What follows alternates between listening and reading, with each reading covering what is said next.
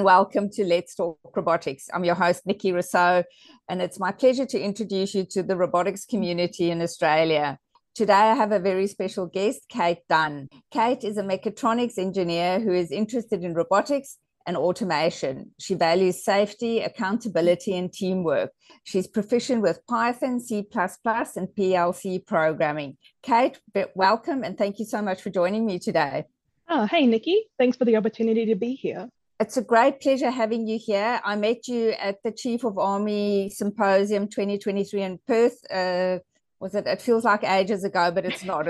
It's probably just about a month ago. Yeah, and, time flies. I know. And I just knew that you had to come on the podcast to tell us a little bit about your journey. And why did you choose engineering and specifically mechatronics as a career?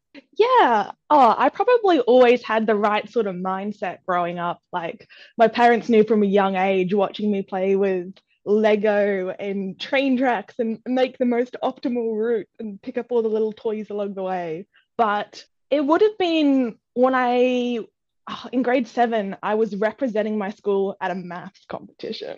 Dorky, I know. And we got thrashed, by the way, absolutely obliterated. I'm sitting there at halftime being a bit down in the dumps, being like, oh, maybe I'm not that good at math after all.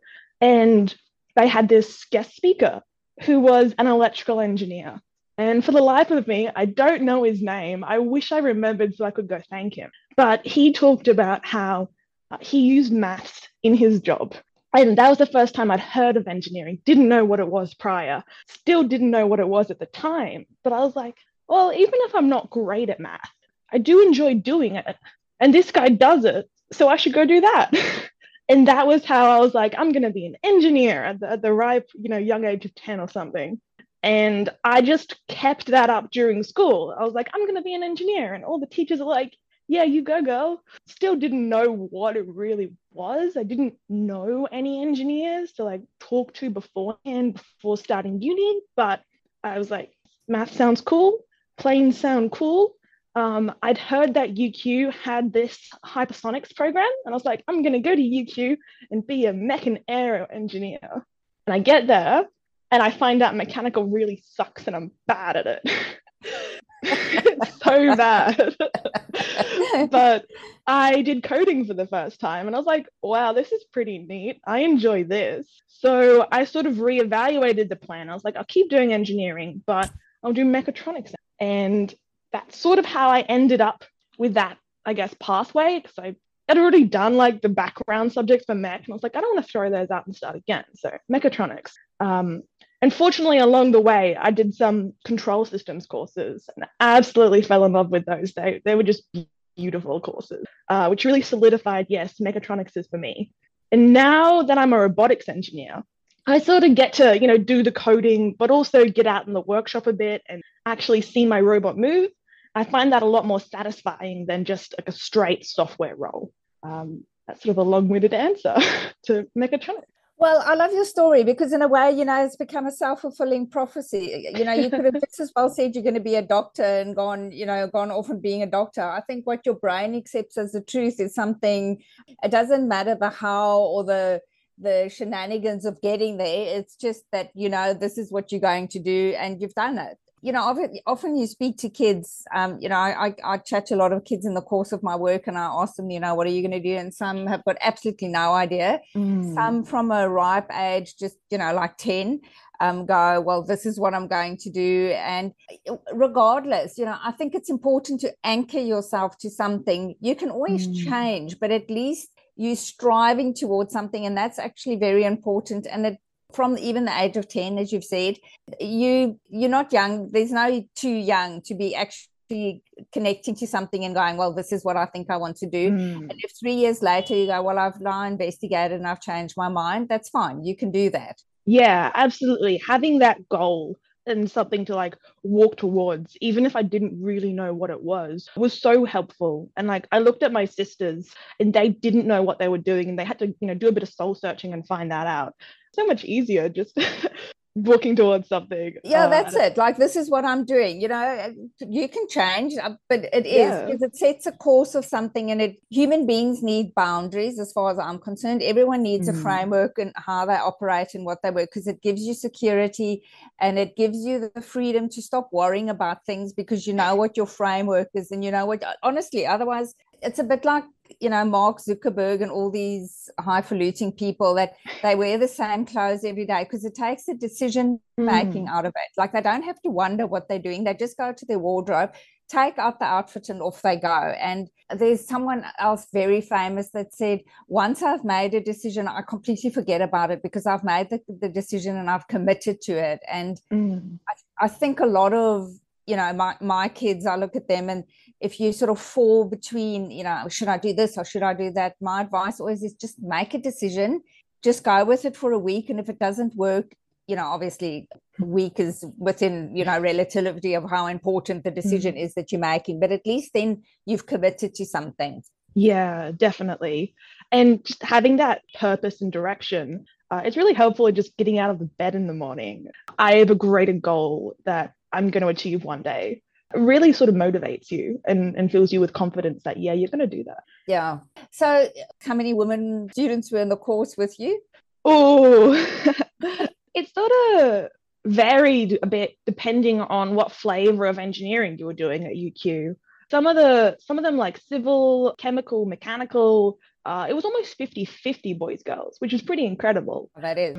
You get to mechatronics. There were 80 in my cohort and 5 of them were girls. Okay. So not wonderful stats, but like, I wasn't the only one, which was pretty great. Yeah. And did the girls finish the course, and are they working in robotics now? Yeah. All of them I know finished their course and they're not all working in robotics. We've gone on to do different things, but probably on the percentage wise, we're a bit more successful than the guys. And I think that's because we've had to work a bit harder to get to where we are. So we're a bit more determined and don't want to just throw it away. Yeah, that's an interesting observation and stats. And can I ask, did it affect you in any way? Did it worry you that you were only 5 females? It didn't worry me really at uni. Like, I found all the guys at uni were pretty supportive and on board. It's sort of since that I've gotten out into industry where I'm running up against some of those older, more outdated opinions and just the logistics of being a girl in a male-dominated field. Like, uni always has both gender bathrooms. Those bathrooms have sanitary bins. You know, you can go find clothes that'll fit you for when you're going into the workshop. But when you get out to industry, you don't necessarily have those things that the guys are just taking for granted. And that can be really difficult to navigate. And they don't even understand that you're trying to balance these challenges. So it can be a bit tricky at times. Yeah. That's wow. Like, I'm sitting here thinking, if this is just something in the part of your workday that you have to sort of think about, that you're going into a bathroom that maybe both sexes, but obviously as females, we've got other things that we need to consider. How do you navigate that? My workplace has been pretty good, luckily. When you're out on site and you don't necessarily have those things, it's honestly just like a lot of floor planning. Yeah. And just making sure, like, all right, I've got to go to the specialty shop and find safety gear that'll fit me, whereas the guys can just grab theirs off the shelf. And it's a lot of providing for yourself and, I guess, trying to make your needs known. And finding ways to meet them and also like work within, still achieve whatever you've got to be doing out on site, essentially. So to all our employers out there listening to this podcast today, if you haven't thought of these things, maybe today is the cue for you to start thinking about these things for women that you're employing. So please and thank you. So speaking of which, yesterday you were a guest on our webinar on field robotics, which is available on our website for people to go and have a look at. Congratulations, you did a really good presentation on your work at Universal Field Robotics. So tell us a little bit about the company. Oh, thanks, Nikki. Oh, UFR is great. Great to work at. It's so much fun. UFR stands for Universal Field Robots, as you said. And we make robots that, live and work outdoors. And they are, bound into one industry or one purpose. If it's outdoors, we'll do it. And I guess our differentiator is our UFR autonomy stack. It's this set of software and hardware that we've built up across the 8 years we've been a company, and we can use that to automate any machine. Like a toaster will do it, a bobcat will do it. But the great thing about that is you have a client come to you with a new job, and 80% of the work's already done before they even walk through that door. So each project would not only we're cutting down dev time by having this existing solution that we can, mold into your problem, but each time we get to add something new to that stack. Like, for example, the project I'm working on, we are spearheading the use of behavior trees as our mission control instead of like a more traditional state machine. And that's, sort of rippled through the company. And now we have 2 other projects on the go that have adopted that technology. So we're able to innovate really quickly and update what we're doing. And sometimes we even backport that to existing finished products. So that's really interesting and fun. But the company itself is also really great to work at. I love my job. I get out of bed every morning. I get to go to work. I see my awesome co-workers. We're quite a young team. If Australia is, rode the sheep's back to success, I'd say UFR's, ridden the undergrads back to success. Yeah. We have a lot of people come through as students and then, stay on with the company. And that's because it's a fun place to work at. You actually get to do stuff as an undergrad or, a grad. You're not pushing paper. You're not doing PowerPoints or death by Excel. You're, on the hardware or on the software, whatever you prefer to be doing, we'll try and make that work for you. And it's really great to be respected as an engineer. I mentioned behavior trees before. I've been with the company for less than a year, and I'm sort of the behavior tree expert now. People come to me with questions, and it's really great to have your knowledge recognized and sort of be held up by the company. So that's really, really cool. Yeah, that's what it's like working at UFR. It's pretty, every day is a little bit different and a lot of fun. Well, congratulations for being the expert, because no doubt you've really working for it to be recognized as such. So I don't think things just falling into your lap. Yeah, well, I was given the opportunity at the, when I very started to go investigate this thing. And I guess I was able to prove its use in my project. And yeah, it's been adopted by others. So that's pretty great. So where's the company based? And tell us, what do you have a typical day and what does it look like? So we're based out at Eagle Farm in Brisbane, Australia. We have our test site at Hamilton, just a few minutes down the road from us. But we'll do projects all across Australia. So we've got some people going over to Perth right now. So busy. My typical day, my boss, Rhys, is very good at shielding me from the corporate drudgery that comes along with a defense project. And that frees me up to just do what I love, and that's engineering. So we have an agile method of working. So every morning we'll get together and have a little stand up, say, this is what I'm doing for today. If I need, these are the blockers.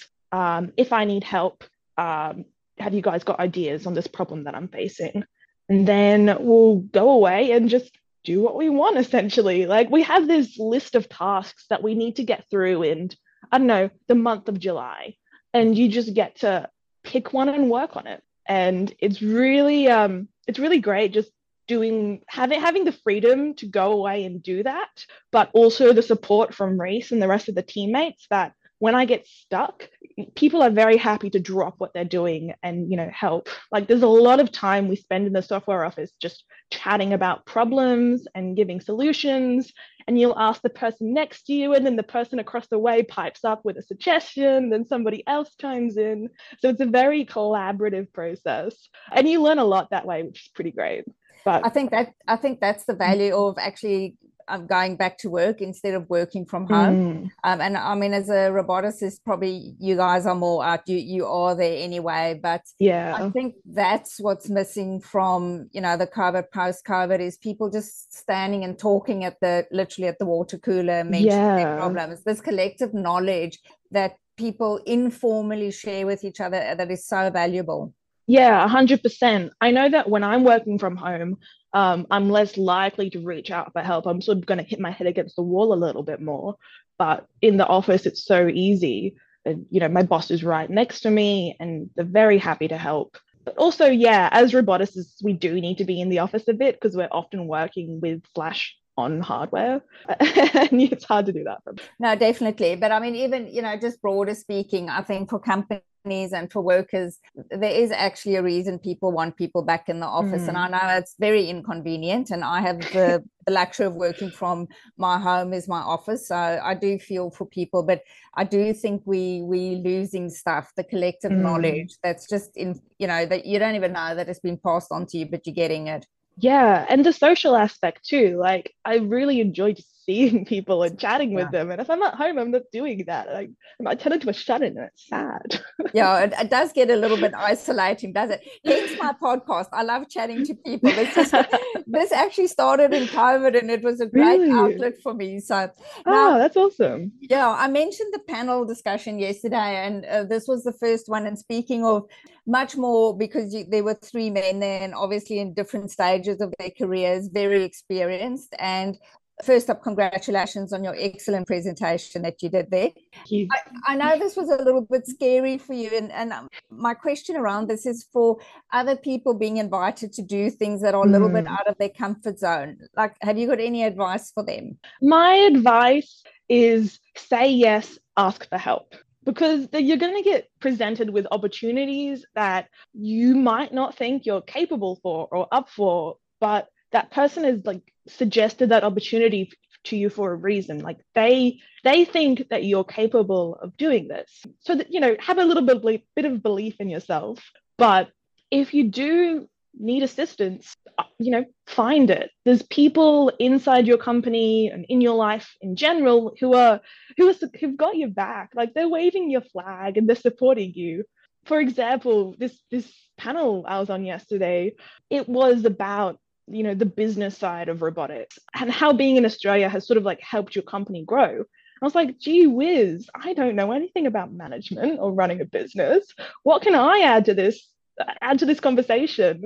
But I was able to go to our sales guy, Dush, and he, you know, helped me, sort of explained to me that business side of how the business runs, and how being able to pick his brains for knowledge, I was able to put together a presentation, and I don't know, Nikki said it went well, so it went well. It was great. And I think, you know, what you've gained from this, besides us, of course, listening to your excellent presentation, was you've got a better understanding of your company and how it actually works and puts, you know, flows together. Yeah, and it's really cool. Like, you don't know what you're missing out on, really. When you say no to an opportunity, you might never get that again. I find I regret the things I don't do. You know, you can be like, oh, I stuffed up and I said legitimacy wrong on the panel yesterday and it was really awkward. But imagine if I, you know, what I gained from that panel and what I, you know, potentially didn't do well. This one definitely outweighs the latter by miles. Man, Kate, you were fantastic, because I had to have it. I could smile because I know what you're talking about. I remember the word, and I'm not even going to try and pronounce it now, because I'm probably going to have the same issue. And what was so nice is just your openness and saying, gosh, that's a difficult word, and then off you went again. You didn't even blink. So I think you've got this. Oh, cheers. I find it's good to acknowledge your mistakes, because everybody makes them, really. And if you're trying to make them in isolation, you're not going to grow the way you can if you're asking for help and getting feedback from people, really. So I concur with you here. And again, I refer to my kids, because, you know, like I am the font of knowledge for them. I hope they're not listening to this podcast. I know they're not, so I can say whatever I like, you know, because I say to them, you know, they're so worried about what people think, and I say to them, just relax, no one's thinking about you, because they're thinking about themselves, because they're so worried about, oh, I think I've done something wrong here. So I always, and I, you know, I'm much older than you and in my journey, but I have the same things, and I think, oh my goodness, you know, someone's going to think, okay, don't worry about it, like whatever I think they've forgotten about it anyway, because, you know, they're busy with their own stuff. Yeah, they're busy worrying about the word they messed up and so on and so forth. so we can just forget it. Now, tell me, we've touched on, you know, women, there are not a lot of women in the industry, and obviously we want more women just for obvious reasons, because it's just good to balance things out, and not for any other reason, because women bring a different insight and other things. Does Universal Field Robotics, do you do any outreach to schools, or, you know, have you been asked? And if you haven't been asked, this is now to all the schools out in Queensland, this is your opportunity to ask Kate to come and talk to your students. Yes, I'd love to come talk to your school. Hit me up. Yeah, there you have it. You have these invitations now. Yeah, Jeff, our founder, is really keen on trying to increase the number of women at Universal Field Robots, and just, you know, in general in the industry. So we've had some school groups come through, like the latest one was from St. Margaret's, for example, and we show them around and, you know, talk to them a little bit about what robotics is like, and here's all these different pathways and jobs we do. So there's that aspect of it. We're also trying to fund some of the female-based uni groups. And honestly, if you're listening, please send us the paperwork back. We're waiting for it. Okay, yeah. We'd love to fund you. Just sign the paperwork, for goodness sakes. Sorry, I'm getting worked up about it. So we also try to have female interns come through. On a more personal side, I've actually signed up to be a mentor in a program called Curious Minds. And this is aimed at connecting girls in grades 9 and 10 with women in the STEM industry, so they can just learn more about it and be exposed to pathways and options that they didn't know about. So if you're listening, I would recommend signing up to that as a mentor or a mentee. I think the applications are closing tomorrow, so get on it, ladies. They might have already been shut by the time this comes out, but I think so. But for next year. So a reminder, either tag me in the comments and put all these things in there, Kate, because sometimes people actually don't go into the show notes. So actually, when this comes out, put it in the comment section on LinkedIn. Yeah, 100% will do. Yeah, hopefully there's a parent or schools out there reading. Yeah. In terms of, you mentioned that you mentoring, do you have a mentor? Yeah, I do. Her name's Marguerite, and she's a railway signals engineer over in Perth, actually. She's pretty high up in BHP and their autonomous trains project. So, because I don't know, I struggled to find women in this industry to connect with.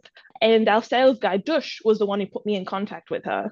And it's been incredible having somebody to bounce ideas off to, who's, and sort of, they've walked the path that I'm going down, and being able to commiserate about things and give me advice, you know, just share some of the experiences they've had. When, you know, I'm like, how do I approach this thing? How do I navigate this bad perception of women in the industry? And they're like, yeah, do this. That's really unfortunate, you know, and they're able to help. So she's wonderful. And I'd really highly recommend finding a mentor if you don't have one, or reaching out to be a mentor if there's somebody in your life who you think you can help. When we only get better by lifting each other up, and it's something I'm really passionate about.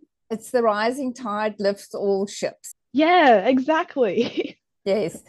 You know, there is such a thing as, I think, the informal mentoring. We touched on, you know, water cooler conversations, but I think in essence, we mentors to each other every single day, because we watch each other, we watch how people handle situations. And again, being in a workplace, you would think I'm advocating for, I'm not being paid for this, please, people, saying you should go back to work. I just think there's a lot of benefit than actually being in an office and working with your co-workers. And I always say to my kids, you know, people are always watching you. They may not be, you know, like first and foremost, but they're watching your behavior. And, you know, then we go on to crowd behaviors, or people suddenly doing things that you go, well, why did you do that? And they go, well, because I was watching the people next door to me. Actually, an example, I'm in Sydney this week, and I was crossing the road yesterday, and I kept up looking up, because the hotel where I'm staying, they're doing renovations, and I was watching these guys traverse up and down the building thinking, wow, is that a cool job? B, that's quite a dangerous job. And C, like, it was just fascinating to watch. And I could see people, you know, I'm standing there looking up, and then some other people started looking up, you know, so it's very subtle little cues that people go, what's she looking at? Like, what's up there, you know? And before long, you can have like 50 people stand up looking there. It didn't happen, but, you know, because I wasn't there that long, but that's what happened. So, yeah. In terms of mentors, like, you sound fortunate that Dush has put you in contact with someone. What would you say to someone out there not really knowing who they should contact? What would your strategy be around that? I'd say, if you can, do a little bit of research about what, you know, organizations or groups are active in your area, whether those are uni groups or industry groups. This will sort of depend on what you're looking for in a mentor, whether it's about leadership, whether it's about a specific career, whether it's about, you know, just talking about some general personal life stuff and you want to get some advice. But there's always going to be people out there who are happy to give you their time, and hopefully you can go out and connect with them. You love learning. What is something that you're working on now? I do love learning. I don't know, it's so much fun. Like, it's a personal challenge and you get a lot of satisfaction about, you know, yeah, I can do that thing now. But what I'm working on right now isn't actually technical or related to my work per se. I like doing things outside of work and just leaving work for work. There's an incredible author called Brandon Sanderson. He's a fantasy sci-fi author, and he has a series of lectures on how to write stories that he did. He's run it a few times actually, but I'm working my way through those lectures and taking notes and learning, because I would actually love to write a book one day. I love being creative, and you can probably tell I'm a bit wordy. So being able to get those thoughts from here onto paper is a lot of fun. You know what, Jordan Peterson, who I read a lot of his stuff and listened to his podcast, says that if the combination of being able to write down your thoughts and then being able to deliver them is a deadly combination, because if you write things down, it actually forces you to think, because you're reading it back and going, actually, this sounds like waffle. I need to be more eloquent or explain myself better. And I have actually found that in preparation for things, if I actually write it down, because I like to wing things, as I call it, which is not always, I don't think I can wing things anymore. You know, there's actually preparation that needs to be done. And it does force you to be more particular in the words that you use and the language we use. And it's actually really important how you use language, because in a way you're predicting your own future, the way you talk about yourself. If you want to get real down to nitty gritty. And, you know, I've been chatting to quite a few people, and just because of my seniority, Kate, I could say this to people. I sound like I'm like 150 years old, but I'm not. But like, I'm more senior than a lot of people. And when people talk about themselves in disparaging ways, I go, you should stop doing that. That's not good for you, eh? Secondly, it's not true.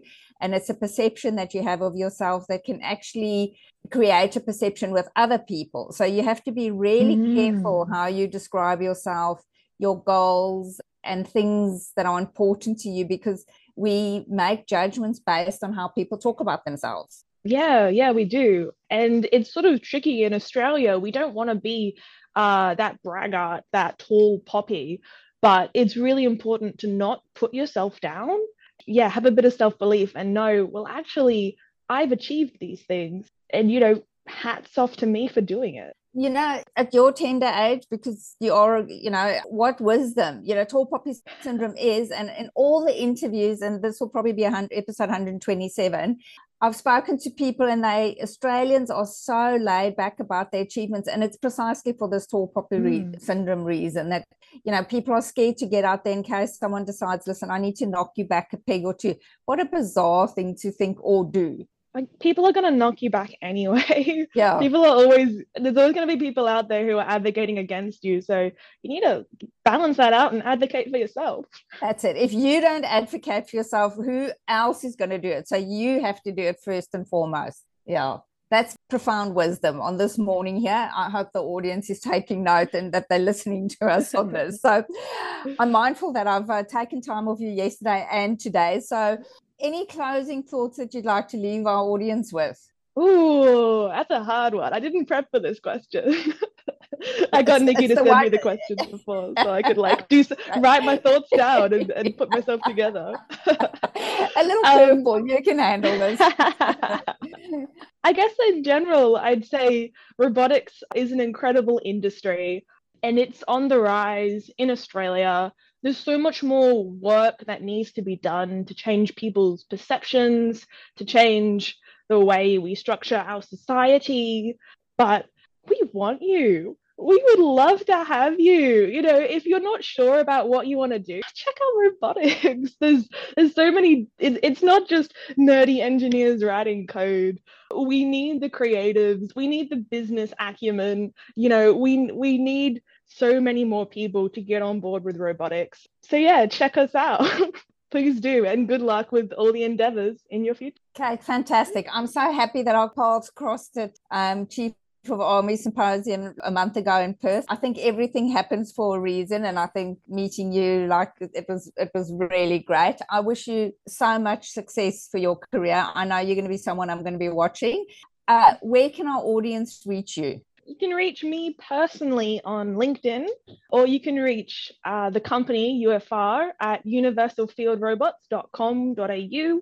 We're also on LinkedIn. We're on Instagram randomly, and Facebook and YouTube. Yeah, the website or LinkedIn. Fantastic. Kate, thank you so much for your time. It's really been a pleasure speaking to you. Likewise, Nikki. Thanks for having me. Great. And to our audience out there, I hope you've enjoyed this episode as much as we clearly have. I hope you're well wherever you are in the world, and I look forward to your company again in the future.